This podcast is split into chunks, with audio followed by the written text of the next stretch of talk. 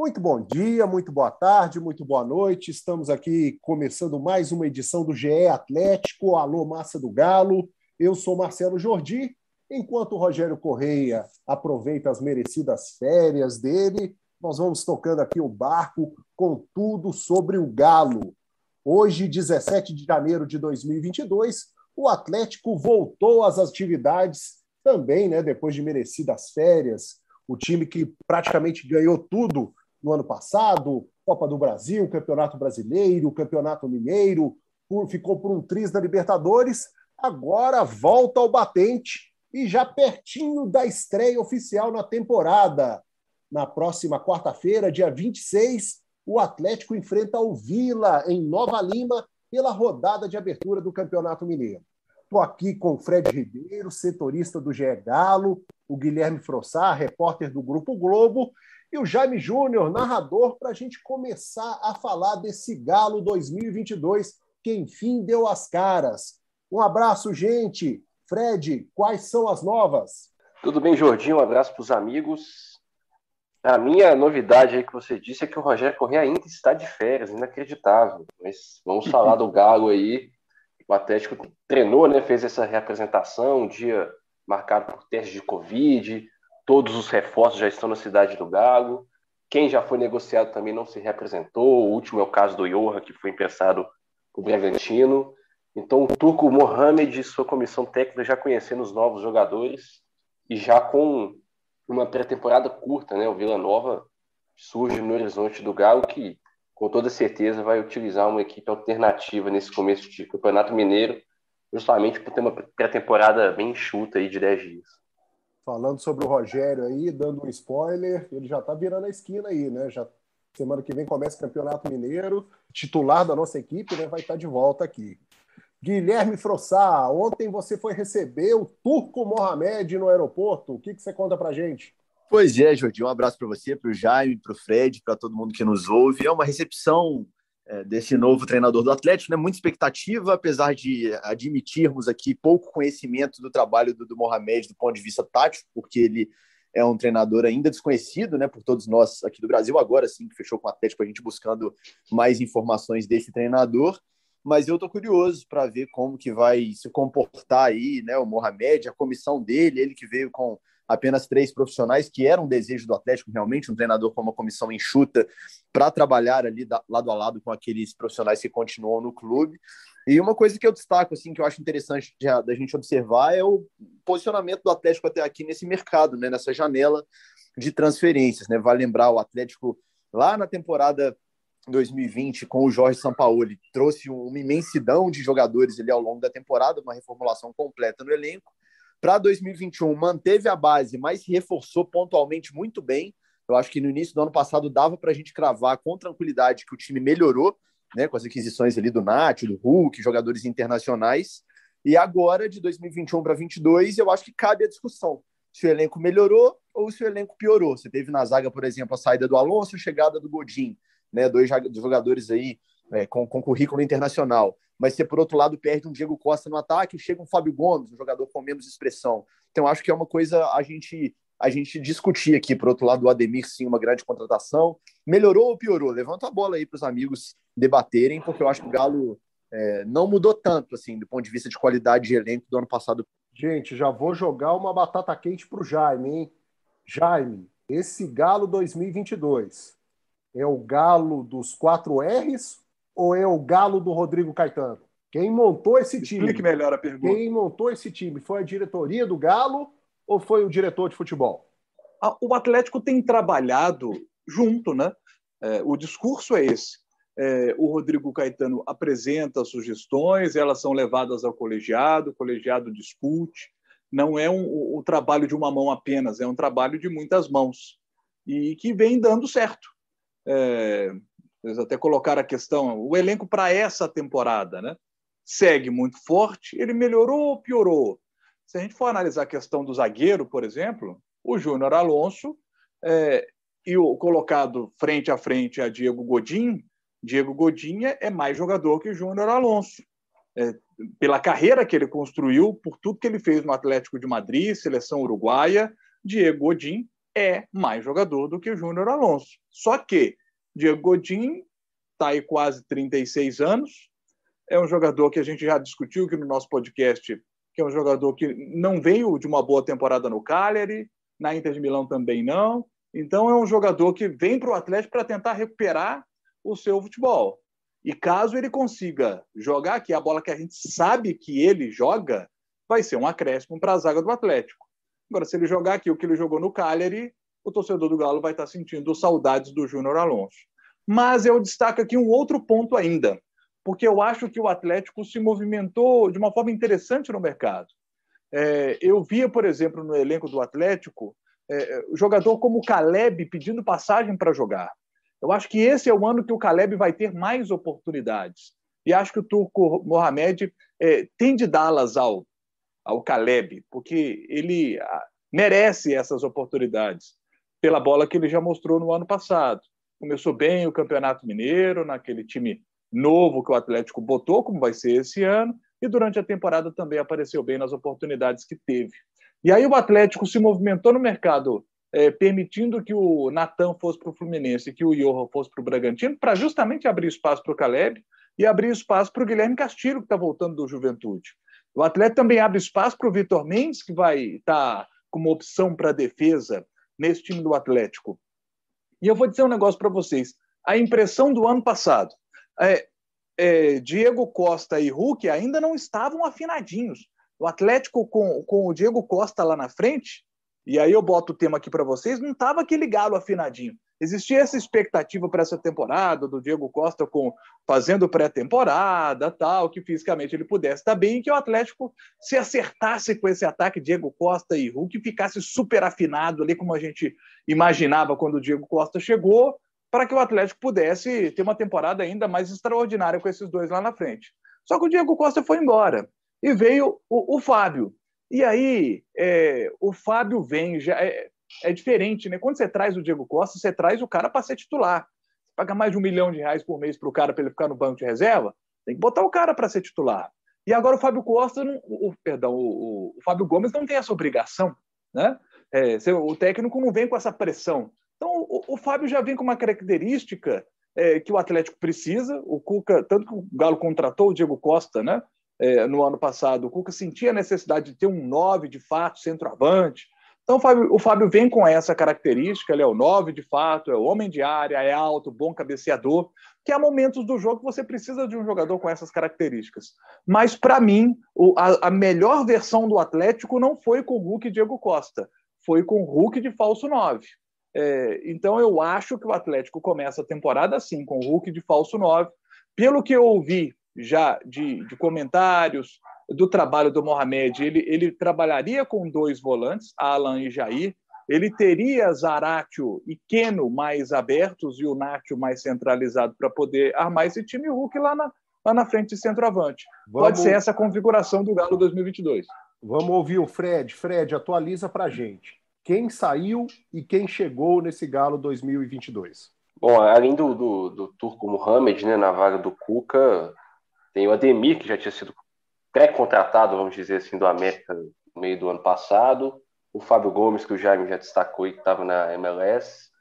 E o Diego Godin na vaga do, do Júnior Alonso. As saídas o Natan, o Alan Franco e o Johan foram emprestados para Fluminense, Charlotte e o Bragantino. Né? No caso do Johan, se eu não me engano, não está oficializado, mas ele já foi liberado para ser apresentado no Bragantino. E teve a volta dos emprestados, né? o Vitor Mendes e o Guilherme Castilho fizeram boas, uma boa Série A pelo Juventude. Acredito que o Atlético vai passar nessa pré-temporada com essas movimentações. Apenas tem o caso do Otávio, que é o volante que se destacou no Atlético de, do Paraná e estava no Bordeaux.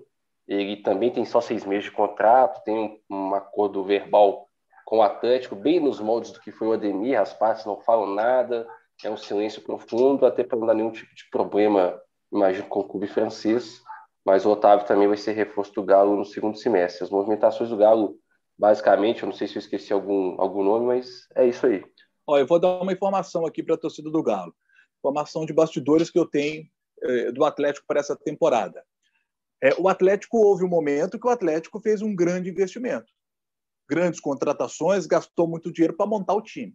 Agora o Atlético tem um ótimo time um ótimo elenco. E precisa, ao longo da temporada, ao longo dos próximos anos, estar fazendo contratações pontuais para fazer uma reposição de um jogador que sai. Então, o Atlético, nessa temporada, não só nessa, mas é, na próxima também, o Atlético vai estar muito de olho nisso. Jogador sem contrato, como foi com o Hulk, por exemplo. Você pega um jogador sem contrato, né, você não tem que fazer um aporte financeiro para trazê-lo. Diego Costa foi também, assim né, com o Hulk. Diego Costa, mesma coisa. Né? Você tem a, a situação do Ademir, é a mesma, a mesma coisa. O Otávio deve fazer a mesma coisa no meio do ano. Então, o Atlético vai apostar muito nesse tipo de negócio. Porque o Atlético, é, hoje, com a organização que tem, ele pode esperar. Você pega, por exemplo, é, nesse início de temporada, é, o, você pega o Fluminense, podia esperar? O São Paulo podia esperar? Sabe? Você tem vários times do futebol brasileiro que não podem esperar. Eles têm que montar agora o time, porque são, é, é são muitos jogadores que não deram certo, que eles precisam é, é, emprestar esse jogador ou terminar o contrato com eles para trazer outros. A gente está vendo aí a movimentação de mercado de algumas equipes, precisam contratar, tem que botar a mão no bolso, tem que trazer. O Atlético, o Atlético, ele tem no orçamento o dinheiro para poder contratar, ele pode fazer o investimento, como tentou fazer agora com o Sorriso. Informação que a gente tem é que o Sorriso vai acertar com o Bragantino, mas o Atlético pode fazer contratações, pode botar a mão no bolso e tentar trazer um cara? Pode. Mas hoje o Atlético é, vê no seu futuro muito essa questão do cara sem contrato e de fazer contrato, pré-contrato com os jogadores que estão aí é, já há seis meses, né, para terminar o seu vínculo com, com os clubes, porque o Atlético tem também muito no seu horizonte o seu processo de organização financeira para os próximos anos. E, e para se organizar é, financeiramente, de... não pode estar gastando como antes. É, além de, de poder esperar, né, Jaime? Eu acho que tem uma coisa também muito importante, que o Atlético hoje tem muito mais atrativos além do dinheiro, né? O Atlético, naquele momento que reformulou esse elenco, né, que é a base do elenco, até o, o elenco atual, né, com o São Paulo lá atrás, o Atlético não tinha uma estruturação de um time que vinha sendo vitorioso para atrair grandes jogadores. O Atlético precisou, de fato, colocar a mão no bolso, porque naquele momento o dinheiro era muito mais importante que agora. Cito, por exemplo, o caso do Godinho. Nós estamos falando de um jogador que foi capitão de uma, de uma seleção importantíssima como o Uruguai em três Copas do Mundo, jogador de, de final de Champions League, um cara, por mais que, que esteja vindo né, de uma temporada não tão boa no Cagliari, como você falou, Jaime, é um jogador que ainda tem mercado, especialmente na América do Sul, né? Se você abrir aí como representante do Godinho a informação que um, que um zagueiro do currículo dele está querendo jogar no Brasil, por exemplo, vai chover interessado. Né? E para um cara desse escolher jogar no Atlético, acho que tem muito mais também do projeto, e ele falou isso na chegada a Belo Horizonte, né, no sábado, que vem para um time que ganhou quase tudo ano passado e que tem o objetivo de ganhar de novo esse ano. Então, é, você precisa menos abrir, abrir o bolso para contratar, porque você tem um projeto muito interessante para atrair esses jogadores. Eu também acho que é, que é, que é interessante a gente observar esse, esse formato de contratação do Atlético nesse momento, porque de fato é, pela primeira vez, um, um, um assim, claramente uma manutenção. O Atlético está procurando fazer uma manutenção do elenco que já foi muito forte ano passado, agora com essas, com essas mudanças, dando um pouco mais de espaço para os jovens, como já me destacou, que eu também acho interessante. Agora, só para arrematar, e, passar a bola para vocês. Um jogador que eu, particularmente, tô, quero muito ver como que vai se comportar nessa temporada 2022 é o Nátio Fernandes. Né? O Jaime falou agora há pouco em relação ao Diego Costa, como que ele se comportaria tendo uma pré-temporada completa no futebol brasileiro, até pela questão física, que não foi tão legal em 2021, mas eu estou curioso demais em relação ao Nacho, né? A gente lembra, ele teve problema físico, ele teve Covid, o Nacho chegou ao Atlético no início da temporada mostrando todo o seu potencial ali é, físico, né? Porque é um jogador muito dinâmico, mas principalmente técnico, mas depois caiu. Caiu muito e muito em função dessa situação física, né? O que a gente ouve, inclusive, nos bastidores do Atlético. Então, é um jogador que eu acho que pode ser em 2022 ainda mais decisivo do que já foi em 2021. Estou curioso para ver esse ataque do Atlético aí, que certamente terá uns interessantes, como o Ademir, tem o Keno, que terminou o ano voando, e tem o Zarate, que para mim foi talvez aí um dos principais jogadores do Atlético em 2021 mas eu acho que o Nath tem tudo para para não diria surpreender, porque a gente sabe da qualidade dele, a gente sabe do potencial dele, mas tem tudo para ser o Nátio Fernandes que a gente viu, por exemplo, nos tempos de River, aquele cara que desequilibra, que foi decisivo em títulos de Libertadores, e acho que pode ser de novo uma liderança muito importante para o Atlético, especialmente na Libertadores, por toda a bagagem que ele tem. É, só para a gente fechar um assunto aqui, É, Fred, o sorriso é realmente carta fora do baralho no Atlético? Pois é, Jordi. O, Rodrigo Caetano já tinha comentado sobre o sorriso na sua live, quando ele anunciou o Antônio Mohamed, falando que não tinha nem proposta nem nada. Tinha informações de outros veículos de mídia, dos nossos colegas lá do Sul, de que havia uma proposta pelo, do Atlético pelo sorriso, mas o Bragantino estava na disputa. A informação que eu tive, eu imagino que o Jaime até comentou desse assunto, é que o Bragantino irá levar o sorriso ele não será reforço do Atlético. Foi um jogador monitorado pelo Galo, pela sua juventude, por ter se destacado na Série A também no ano passado. O Atlético tem uma ótima relação com o Juventude, até porque o Rodrigo Caetano foi jogador do Juventude, o Cuca também, né, quando o Cuca era treinador. Não atuou o Vitor Mendes, o Castilho e o Bruninho, que é o meio da base, a gente não pode esquecer, o Bruninho renovou o empréstimo com o Juventude. Não à toa o Galo empresta esses jogadores ó, o Juventude, mas no caso do Sorriso, realmente não será reforço do Atlético, foi apenas um alvo no mercado. Fred, aproveitando, é, quais são as próximas movimentações do Galo no mercado que a gente pode esperar aí nos próximos dias? Olha, por enquanto, imagino que o Atlético ainda vai insistir um pouco do Enenilson no Internacional, mas pelo que o próprio Caetano novamente disse, o Inter sequer abriu margem para negociação, mas eu imagino que o Galo não, não desistiu completamente. Eu acredito que hoje as ações é mais para blindar é, a saída de jogadores. Né? Eu acredito que a venda do Alonso foi tão significante né, no ponto de vista financeiro que o Galo não terá necessidade de fazer caixa, ao menos nessa janela de janeiro, mas eu imagino que na próxima janela internacional, né, no meio do ano, que é mais aquecida na Europa e outros meios, alguns titulares do Atlético podem realmente receber essas ofertas. O Galo tem uma meta de vender 140 milhões de reais, fazer 140, 140 milhões de reais com venda de direitos econômicos. O Alonso deu mais ou menos 50 milhões aí se a gente jogar para cima. Acredito que o Galo vai ter que vender, mas não agora. Acho que a principal missão do Atlético nessa janela é, é blindar a sua espinha dorsal aí do time titular. Jaime, falando agora sobre a estreia do Atlético no Mineiro, quarta-feira que vem, dia 26, contra o Vila, fora de casa. É, Mohamed chegou domingo em Belo Horizonte, hoje o primeiro contato com o elenco. Qual vai ser a cara desse galo do Mohamed na estreia do Campeonato Mineiro? Os amigos do Savinho, e pronto. Savinho mais 10. É, o pessoal sempre brinca que eu, que eu, que eu, eu sempre estou falando do Savinho, né? Savinho com 17 anos e esse menino. 16 mais vai tirar um, carteira de, vai tirar carteira de motorista. vai ser Savinho mais 10. Rubens, eu acho que vai ter oportunidade também, né? É um menino, é bom de bola o Rubens, é um bom jogador. Ano passado na base, ano passado na base, é, ano passado todo 15 gols marcados e 10 passes para gol. Você vê que é um meia que pisa na área, um meia que dá assistência, é, é um menino que o atleta está trabalhando com, com muito carinho, muito carinho. E aí você tem jogadores como o Sabinho, o Savinho, que estavam no elenco profissional, mas que jogaram um pouco. Então, é a hora dessa meninada jogar. Tem um menino no meio de campo do Atlético que já está no meio no, no, time profissional também, que é o Neto. Ano passado, vocês vão se lembrar, ele entrou num jogo contra o Atlético Paranaense no Mineirão. O Galo venceu 2 a 0 ele fez o segundo gol, o gol da vitória, que selou a vitória do Galo ali. O Neto também é um jogador muito jovem e de muito talento. Então, é hora da oportunidade para esses meninos poderem jogar, né? Estão loucos aí para poder aparecer. Ano passado, você se lembra, a gente viu Echaporã, a gente viu Júlio César, todos com muito talento, devem ter oportunidade novamente. O time é por aí. Eu acredito que nas primeiras rodadas do Campeonato Mineiro, acho que a forma do Campeonato Mineiro também ajudou o Atlético a decidir.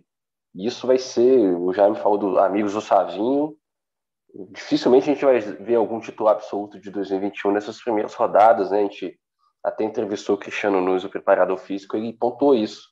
E quem jogou pouco ou mais ou menos, na temporada passada, vai ser utilizado nessa arrancada da, da temporada 2022. Eu não sei, por exemplo, dos laterais, o Guga e o Mariano tiveram uma minutagem muito parecida, assim, né? Fizeram quase o mesmo número de jogos.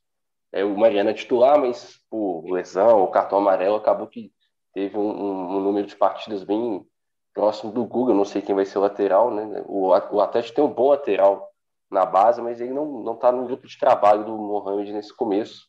Vai ser um desafio montar esse time do Galo aí na estreia contra o Vila Nova. Tomara que o Atlético libere pelo menos algumas imagens dos treinos aí para a gente conseguir desenhar. É, esse é aquele jogo, essa estreia do Galo é aquele jogo difícil do, do, da gente montar aquele campinho, né, Fred? Aquele campinho do provável time, porque realmente a gente vai ter várias dúvidas. É, como vocês falaram aí, certamente vai ser um time recheado de garotos, mas eu acho também que a gente deve ver alguns jogadores que, se não são titulares do time, são jogadores ali, né, reservas imediatos, que devem né, jogar nesse início da temporada, né? Eu cito aqui, por exemplo, o Dodô, que é um reserva, apesar de ser ter muita qualidade técnica, é um reserva muito reserva, né? Porque o Arana é titular absoluto, então ele não jogou tanto em 2021. Na frente você tem, por exemplo, o Sacha, que é um cara que também tem muita qualidade, mas também não jogou tanto. Eu acho que a gente pode ver um time mesclado aí entre esses garotos que o Jaime citou, e aí você tem Caleb pedindo passagem por mais minutos, você tem uma série de jogadores que podem ser usados, você tem os próprios dois que voltaram do Juventude, né, que esses jogos também podem ser interessantes né, para observar os dois, o Vitor Mendes o Castilho. Então, muitas alternativas aí, eu acho até importante para o Mohamed, nesse início de trabalho, conhecer o elenco, ter essa oportunidade né, de colocar os garotos ali em jogos com menos pressão. Eu lembro, por exemplo, do, do, do Mineiro do ano passado, do início do Campeonato Mineiro, que o Zaratio começou jogando naquele time que era um time alternativo, né? E o Zaratio comeu a bola naqueles jogos. E, e jogou de primeiro volante, Henrique. Jogou de primeiro volante, exatamente. Deu, já deu um cartão de visita ali da, da, polivalência dele, né? E depois que o Cuca assumiu, o Zaratio até perdeu é, a, a, posição no primeiro momento, né? Depois que o Tietchan chegou, o Tietchan começou jogando e o Zaratio estava no banco. E a torcida até protestava naquele momento. Pô, lembra do Zaratio? Estava comendo a bola. E aí, com o tempo, o Cuca foi conhecendo o jogador e e no final da temporada, o Cuca, inclusive, em entrevistas, citou o Zarate como um dos jogadores mais impressionantes ali da, é, né, do, do, elenco que ele teve à disposição. Então, eu acho que é, fica como exemplo para essa garotada que vai jogar, para os jogadores que estão chegando. De repente, o Ademir da vida, por exemplo, pode né, ter, ter minutos aí nesse início do Campeonato Mineiro. Que Fábio pode ser Gomes também, né? O Fábio Gomes não deve Fábio jogar Gomes, três meses, exatamente. Exatamente. Então, são jogadores aí que podem pegar o exemplo do Zarate para mostrar serviço nesse início de ano porque depois a concorrência aperta, né? Depois vem todo mundo, vem Nath, vem Hulk, vem Arana, vem Zarate, e aí para jogar nesse time completo, realmente tem que mostrar serviço. Eu estou me lembrando é que pré-pandemia, né, a estreia do São Paulo também foi no Alçapão do Bonfim, em Nova Lima, né? Foi. Tivemos aquele. Sim, estava nesse jogo. Isso, da Então, é, é, até curiosidade, bastidores. Eu estava nesse jogo, trabalhei nesse jogo, é, Gali e Vila Nova, lá em Nova Lima, estreia do São Paulo, e nesse jogo eu fiz uma foto do São Paulo sentado num banquinho de bar, né, aquele clássico banquinho Isso. de boteco. E essa foto viralizou virou demais. Meme. O pessoal fez montagem, colocou ele num boteco, virou meme aí. É, a, a, montagem em cima da foto, né? A foto foi só a base para montagem, o pessoal da internet é bem criativo. Eu tô, tô imaginando o estiloso El Turco Mohamed estreando no nosso. Jordi, é, é uma pena que o jogo é sete da noite, né? Se fosse onze da manhã, a gente ia ver o Mohamed com aquele óculos espelhado dele, né? Acho que ele tem uma coleção de óculos escuros. Isso, sol é. escaldante, de jaqueta. Tatuado, igual o São Paulo. Tatuado, isso. Vai, vai, vai. acho que o, o Mohamed vai render grandes histórias para quem curte futebol nessa temporada do Galo, o Mohamed vai ser um, um tremendo um personagem. Deixa eu dar uma dica para o Mohamed. Eu queria dar uma dica então para o Mohamed, já que a gente falou aí dos laterais, e, e, e se, vocês citaram bem que os dois da direita, Guga e Mariano, jogaram quase o mesmo número de jogos. É, Arana e Dodô. É, o Dodô jogou bastante quando a Arana estava na seleção, né? A seleção olímpica, principalmente. É, acho que para o mundo ideal seria não utilizar nenhum deles. Acompanhando a Copa São Paulo de Futebol Júnior, eu gostei muito, muito, mas muito mesmo do Carlos Daniel, o lateral direito. Ah, achei que ele fez uma ótima copinha.